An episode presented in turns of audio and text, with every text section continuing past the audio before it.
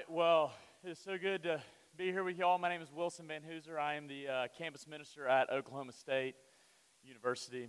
I'm the RUF campus minister at Oklahoma State. We have many campus ministers at Oklahoma State.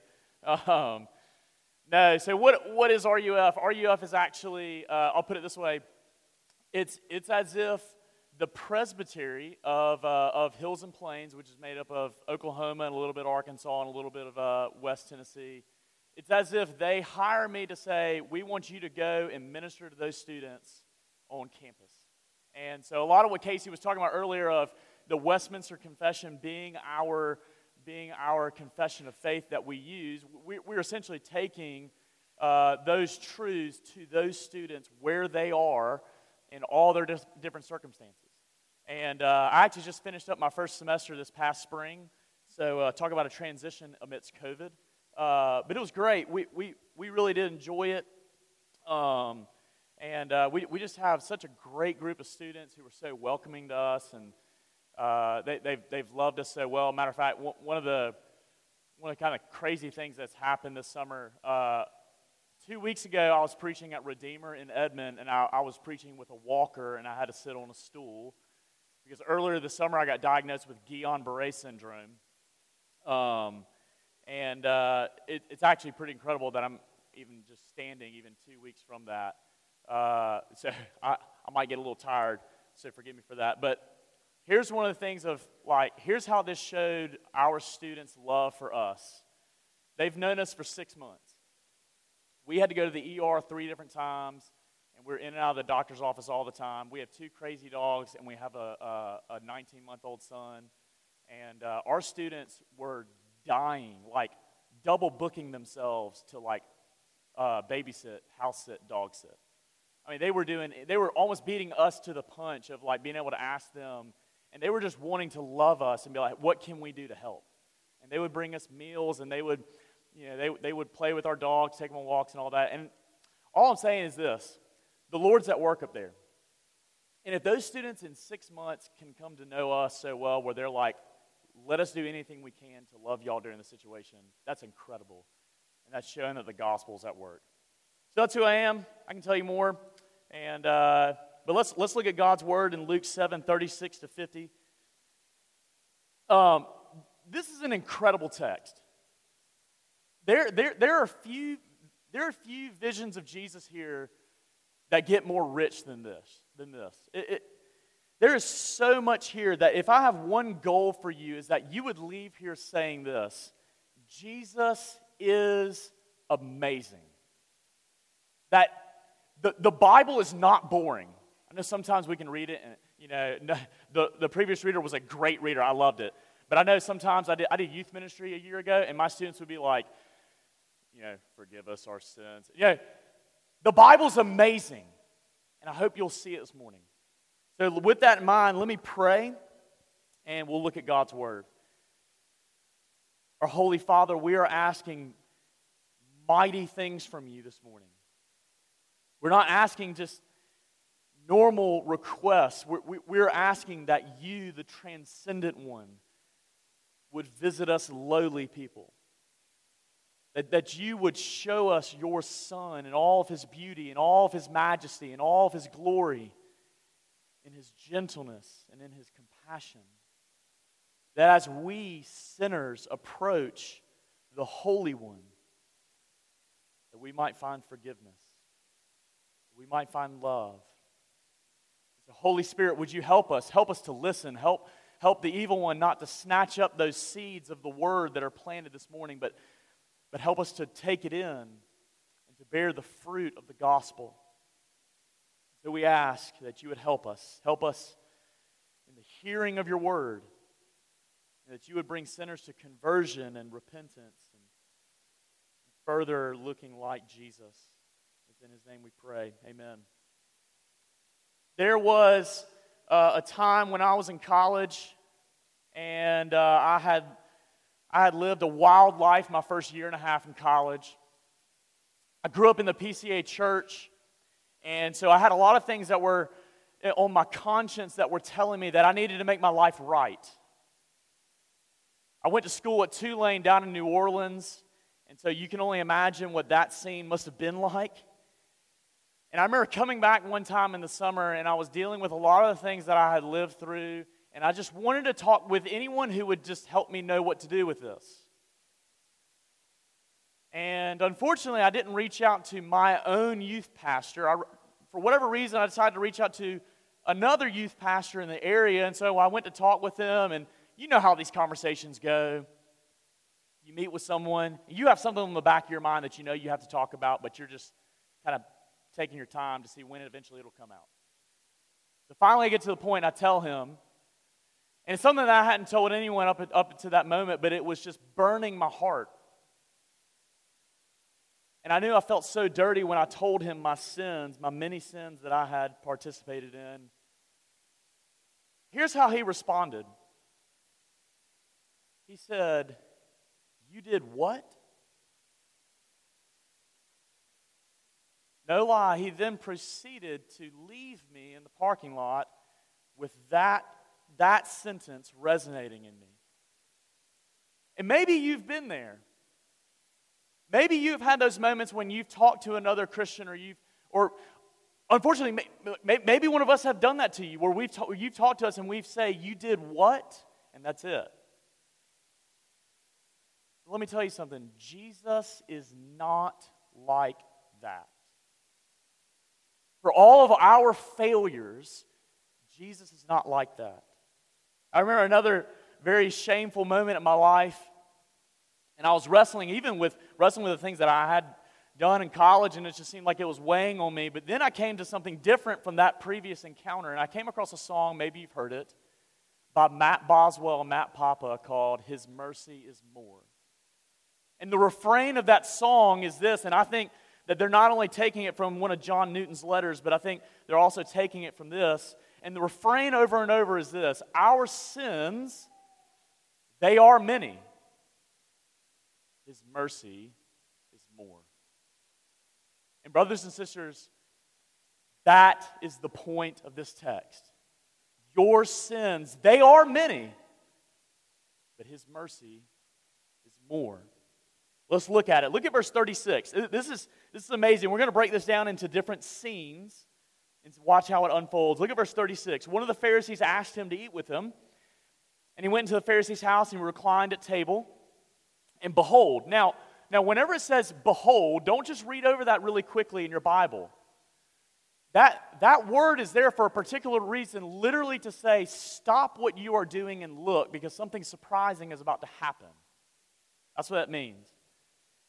And what's about to happen? Well, here it is.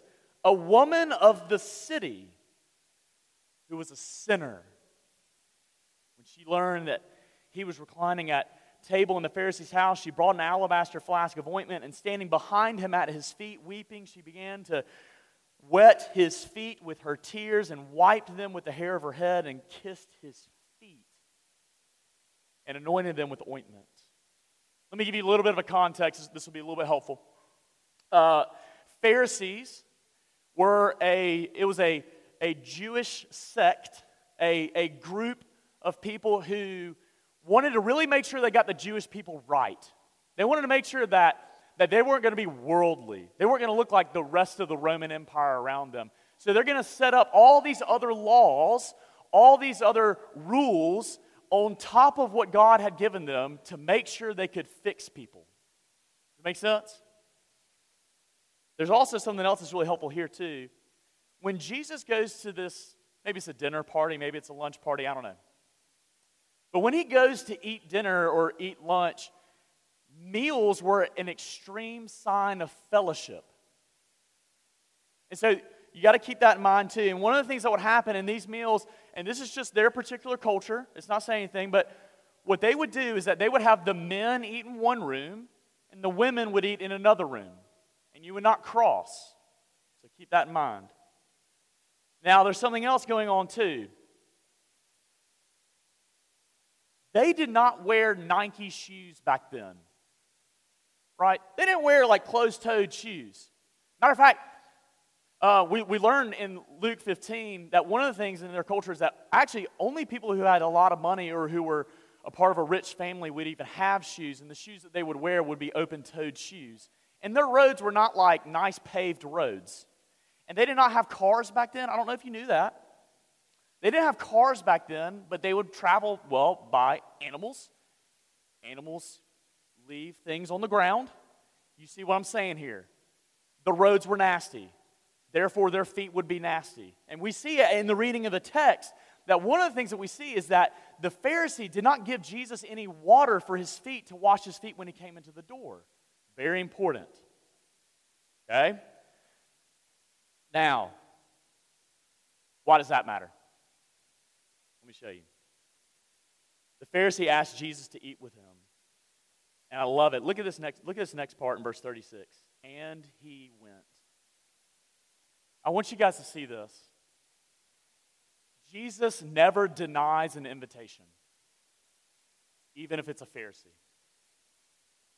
Jesus never denies an invitation. So he goes and he reclines at table. Now, give you another helpful context. You know, whenever we go to dinner, we what do we have? We have chairs and we sit at a table and our feet are underneath us, right? Well, how they would eat, maybe you've heard this, when they would eat, they would lean in and their feet would be behind them, and they would lean in with one elbow on the table and they would eat with the other hand. So their feet would be going out away from the table, okay? So he reclines at table, and behold, a woman of the city. Now, most likely, we're not for sure, but most likely, a woman of the city is a prostitute.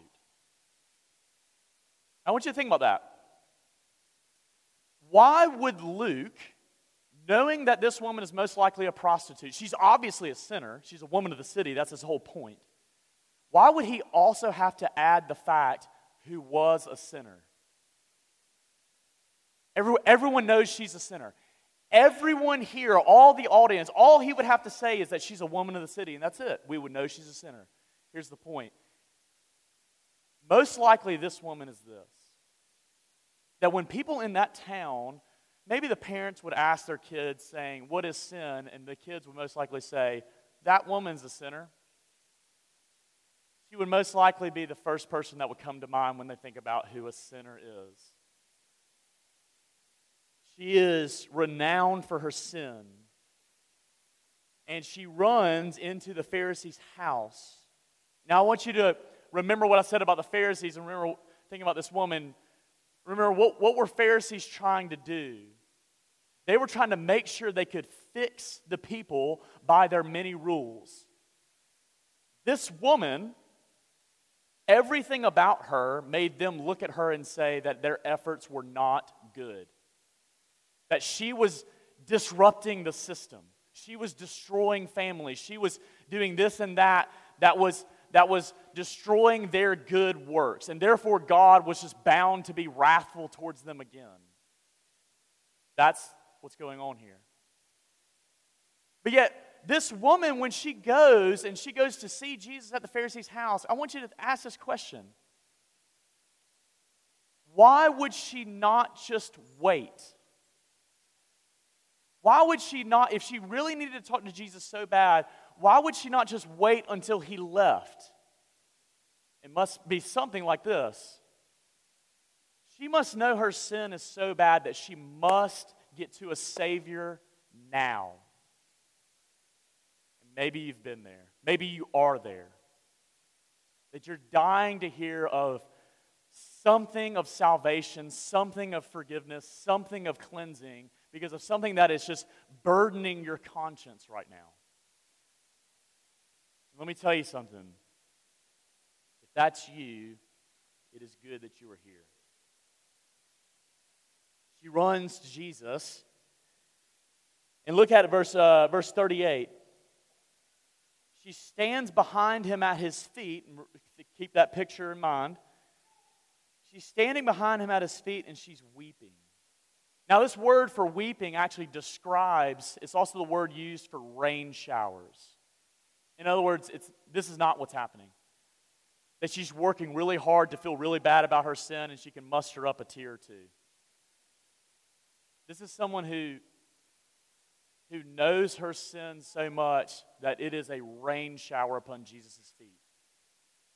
When I was at school at Tulane in New Orleans, one of the things that would happen often in the summer is that we would have these random pop-up showers. But sometimes what would happen in these pop-up showers, it would rain so hard, so quick, that it would flood the roads because New Orleans is a little bit below sea level. And so I think that's one of the things that, it's one of the pictures we have here is that we're not talking about someone who's barely crying.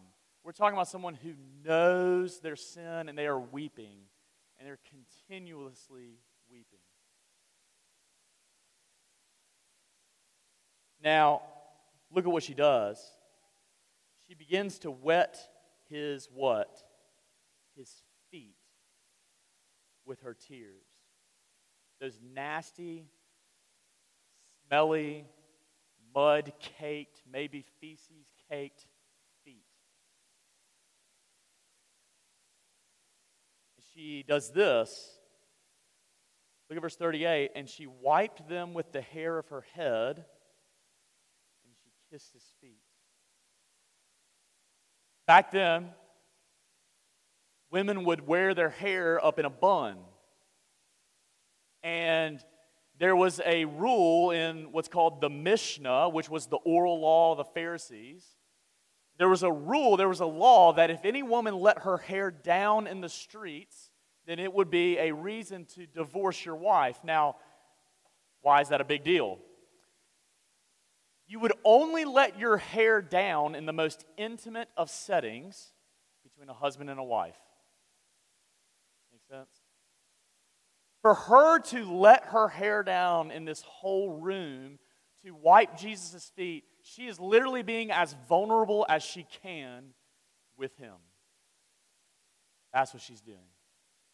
She's not coming to Jesus and giving him, you give him a little piece of something, but you really have this heap of other things back here, and you want to say, let me see what you do with this first. She is bringing the whole mountain of her sin. She's bringing everything about her to Jesus. She lets her hair down, and she starts cleaning his feet, and then she kisses his feet. Now look, even parents, you're probably not going to want to kiss your kids' feet. I mean, let alone feet that's been running around, outside, give your kids an hour to run around in the grass down there and then think what would it be like to kiss their feet after that? This woman is totally broken. And she's leaning in towards Jesus, kissing his feet, weeping. She even has ointment, and she starts anointing his feet. And I want you to see this here. That's a lot of context, and that's a lot of just painting the picture, but it's really important. Because here's the thing that's going on. This woman must be starting to understand something, and here's what she's starting to understand. That her sins, they are many, but his mercy is more. And if you have one thing, even just from this first section here, it's this. You can come to Jesus as you are. As a matter of fact, you must come to Jesus as you are. Stop trying to clean yourself up and then come to Jesus. Come to him as you are. Because this is what you'll have. Well, let's keep going. Look at what's next. Look at verse 39. Now when the Pharisee who had invited him saw this, he said to himself, if this man were a prophet, he would have known who and what sort of a woman this is who is touching him, for she is a sinner. What's interesting when he says, if this man were a prophet, actually look up a little bit in your Bible in chapter 7, verses 11 through 17. You'll see this section where Jesus goes and he raises a widow's only son who was dead. A widow's only son had died, and Jesus goes and he raises the son to life, and you'll actually see at the very end of that section where they say in verse 16, they say, a great prophet has arisen among us. And so hearing the rumors about this, maybe they were there, maybe they just heard the rumors, we don't know, but hearing something, this Pharisee seeing, if Jesus were really a prophet, then he would know who this woman is. Because even just the kids in our street who don't know anything about it, they know she's a sinner.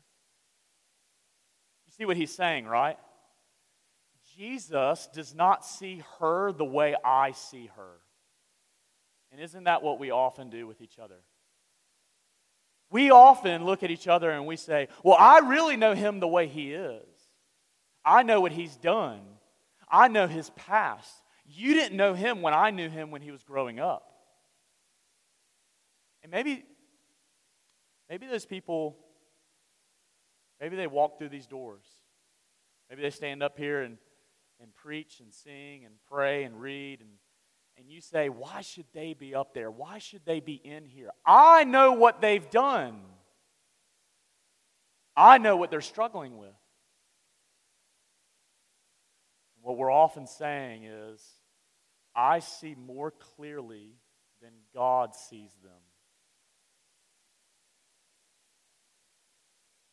He's doubting Jesus. And he's saying essentially to himself, he is letting her touch him. She, another thing, she would be considered unclean. And here is Jesus, who is supposed to be a prophet and the Holy One and all-consuming fire. The one who Isaiah saw on the throne when he said, when he was hearing the angel say, holy, holy, holy. Here he is in the flesh, and he's letting her touch him. He's not doing anything about it. You see, one of the things that the Pharisee, what he does not understand, he does not understand that though our sins are many, His mercy is more. Let's look at the next scene. Look at verses 40 to 43. Jesus leans in and he sees that even though Simon is having suspicions about Jesus and about His grace, the Holy Spirit reveals it to him, and he leans in verse 40 and he says, Simon, I have something to say to you. And he answered, say it, teacher. And he tells them this parable. He says, a certain moneylender had two debtors. One owed 500 denarii and the other owed 50. Let me put it to you this way. 500 denarii would be the equivalent of like $175,000. It would be a massive year's salary versus a day's salary. That's the 500 denarii versus the 50. But look at verse 42. When they could not pay, notice that both of them could not pay. When they could not pay, he canceled the debt of both. Now which of them will love him more? Simon answered, I love this response, the one, I suppose. What do you mean you suppose? Of course is the answer. For whom he canceled the larger debt. And I love Jesus' response to him, you've judged rightly. Whew. What's happening here? Jesus is telling this parable in such a way that he can show Simon the way he is actually thinking. Instead of Jesus just immediately coming out and saying, Simon, you're wrong, he actually tells him a parable from his own standpoint so that he can see that he's not thinking about things rightly. But here's the thing. Even though this woman might be the 500 denarii sinner, they both could not pay. Do you see that? Look at that. Look at verse 42. When they could not pay, not just the 500 denarii sinner, when they both could not pay. Here's the point. There might be a more gruesome sinner out there than you. There might be someone who is maybe further off than you, but here's the thing, both of you cannot pay. Both of you stand before God, and you are both debtors, and you are both sinners, and you cannot pay it back. Do you actually know what one of the biggest problems for us today is? We love to say, well, I'm merely the 50 denarii sinner. My sin is this. My sin is manageable. I have it under control. I can dabble with it a little bit, but all I have to do is just go out and have a good enough streak of not sinning again, and then I'll be fine. Or we do this. My sin isn't that bad, and as long as I just go to church enough and partake in the sacraments or be a part of this community group or whatever it is, that will outweigh my bad deeds. We often think our sin is manageable. And it's very easy for us to look at other people when we say, I know what they really struggle with. And we love to say, they're the 500 denarii sinner. Jesus is exposing this thinking in Simon, and actually it's because Simon thinks that his sin is manageable that it's hardening his heart even more. Did y'all hear that? When you think that your sin is manageable, you harden your heart even more. Because if you think your sin is manageable, then you're going to say, I can manage it. And once I manage it, then I will come to Jesus. Rather than when you know you cannot pay and you know it is overwhelming, you are doing anything it takes to get help.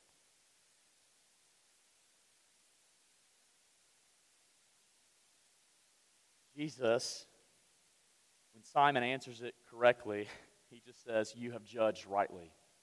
Whew! How about that for like a dagger to the conscience? You're right. Steve Jobs, whenever he was really sick, his biographer talks about how whenever he was really sick, he had been offered certain treatment and offered certain medicine, but because of his just thinking, because of his opinions, he refused that certain treatment and that medicine for long enough because he wanted to try this other way. And as his sickness got worse, it actually got to the point where when he wanted to actually go back and try the doctor's recommended treatment, it was actually too far too gone. You see, one of the things that we need to realize is this. Ignoring our sin is the worst thing we can do. Ignoring your sin, downplaying your sin, watering down your sin is one of the worst things that you can do. Because when you do that, you will not run to a Savior. The first duty of the Christian is to embrace God's grace. Y'all hear that?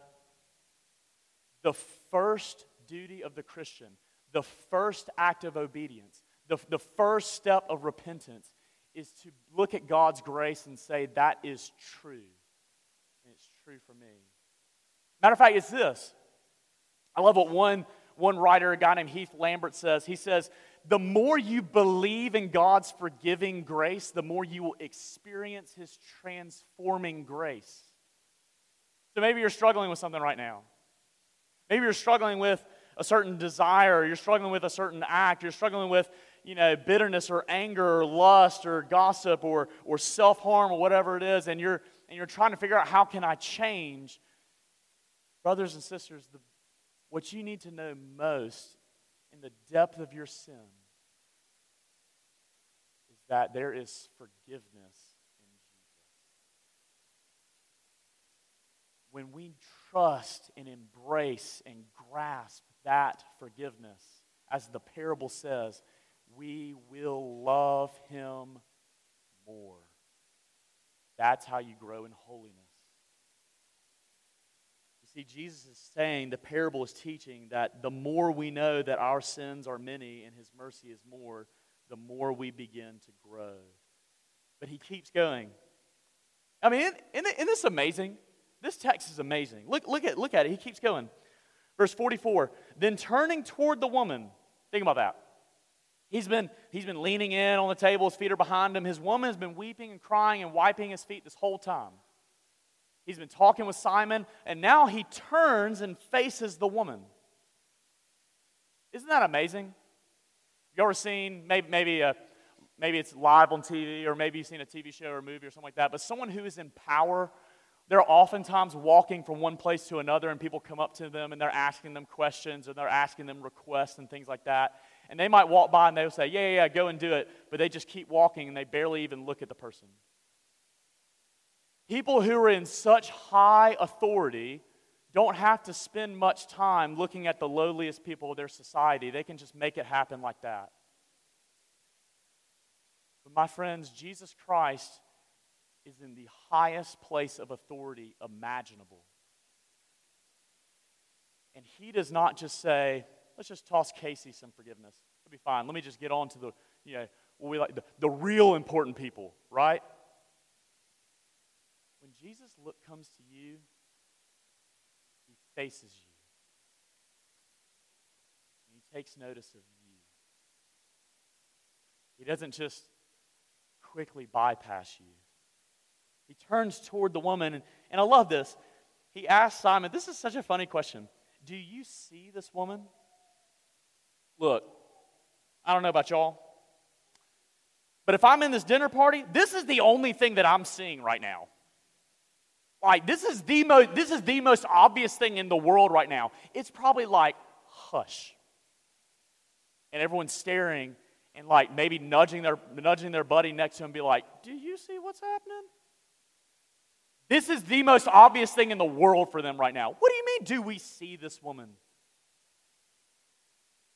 But Jesus is getting at something. Simon, you may be looking at her, but you don't see her. And guys, don't we do this? We often love to look at someone as if there's just a project for us to fix, and we don't look at them. One of the things I tell my college students is this. If you see someone, maybe they're in RUF, maybe they're not, you see someone and they're just getting plastered on the weekends. And you might want to look at them and say, they have a drinking problem. We need to get them fixed. But you know what? Maybe you actually need to take time to think about, why are they drinking so much? Maybe there's actually something going on deeper in their heart that they're just wanting to mask over or cover it over or fill the void, because maybe they're really dealing with something, and you need to get to the heart. You need to take time and look at them. That's what we need to do more of, rather than being so quick just to say, here's the right answer, apply it. Take these 2 pills a day and you'll be fine. Gospel is different from our microwave culture. Do you see this woman? Now look at this contrast. Jesus says, when I entered your house, you gave me no water for my feet, which would be a huge offense. They'd be really rude back then. You gave me no water for my feet, but she has wet my feet with her tears and wiped them with her hair. Now watch this. Look at verse 45. You gave me no kiss, but from the time I came in, she has not ceased to kiss my feet. It'd be a cultural custom when you come in. You've seen it before. You lean in one cheek and you kiss. You lean in the other cheek and you kiss. None of that. It was a sign of fellowship, but there was none of that from Simon. Verse 46, you did not anoint my head with oil, another cultural custom, and something that would be special for someone who would be a prophet. You did not anoint my head with oil, but she has anointed my feet with ointment. Do you see the big contrast here?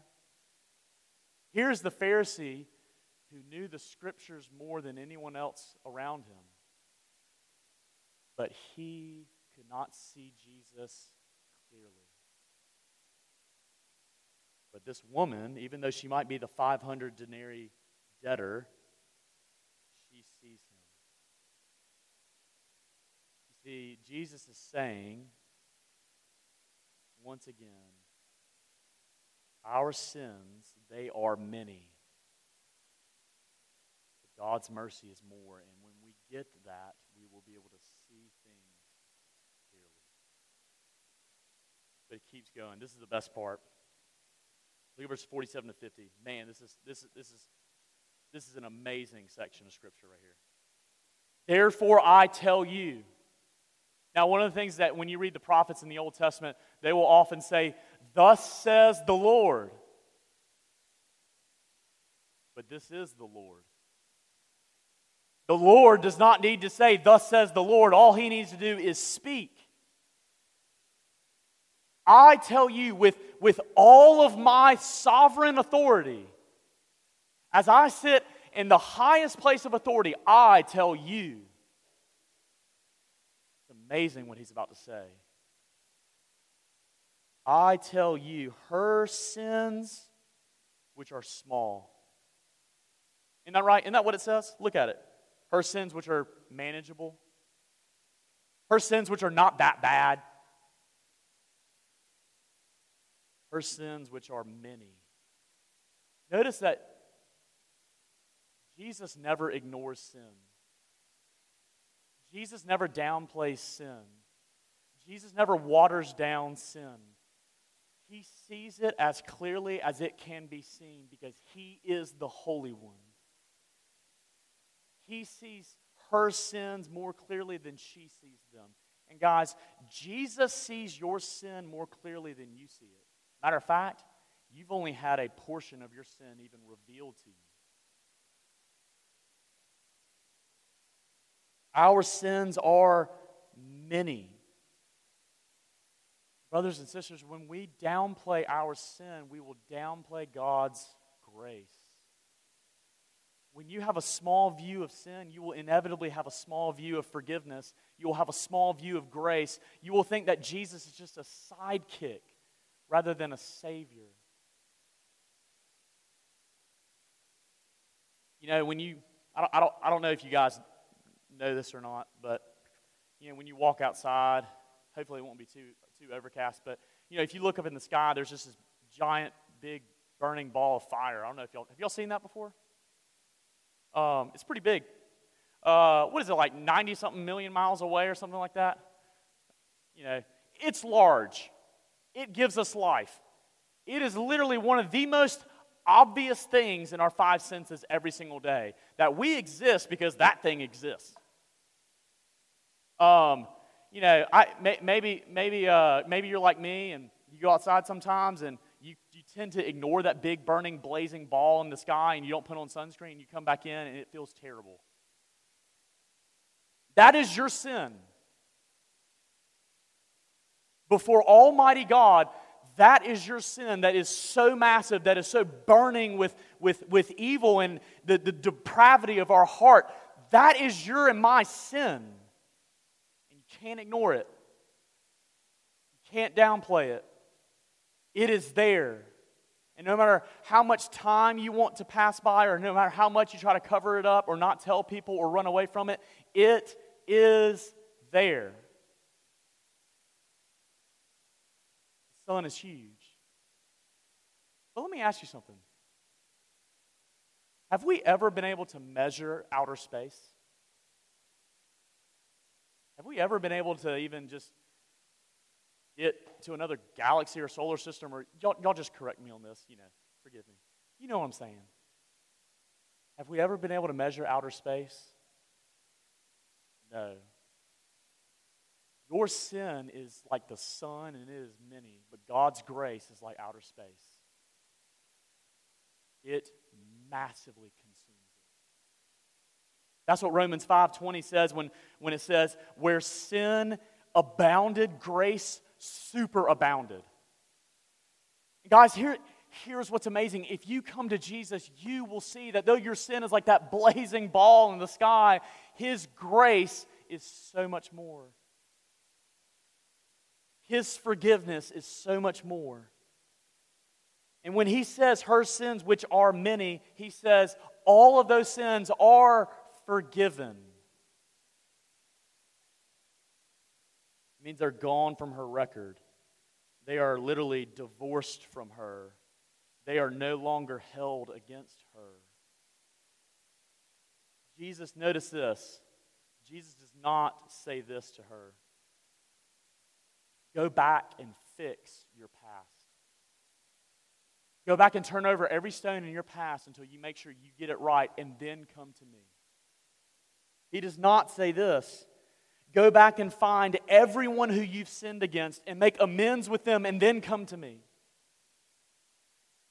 To be sure, yes, we absolutely confess and repent, but we can't have this mindset of, I have to go and do all this first until he embraces me.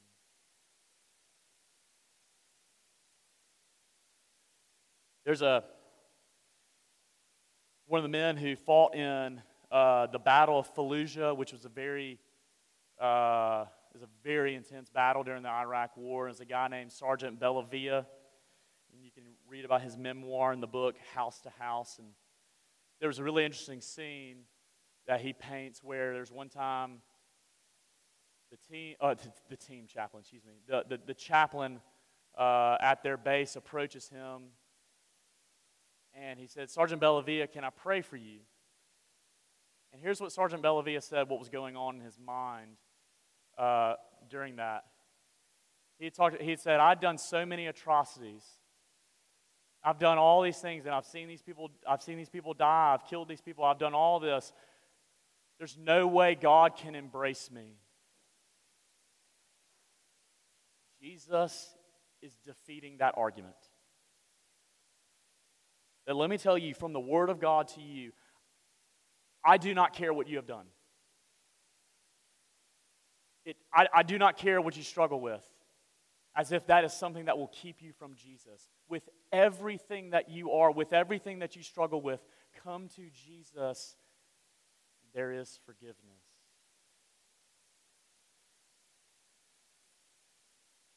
Jesus, as Satan loves to tempt us, he loves to say something like, Jesus can forgive many sins, but not this one. What is your this one? What is that one sin, as Martin Lloyd-Jones used to say, that just plagues you? Jesus can forgive all these other sins, but I don't know about this one. But you need to bring that one to him, because he will deal with you compassionately, gently, lovingly. He goes on, look at this.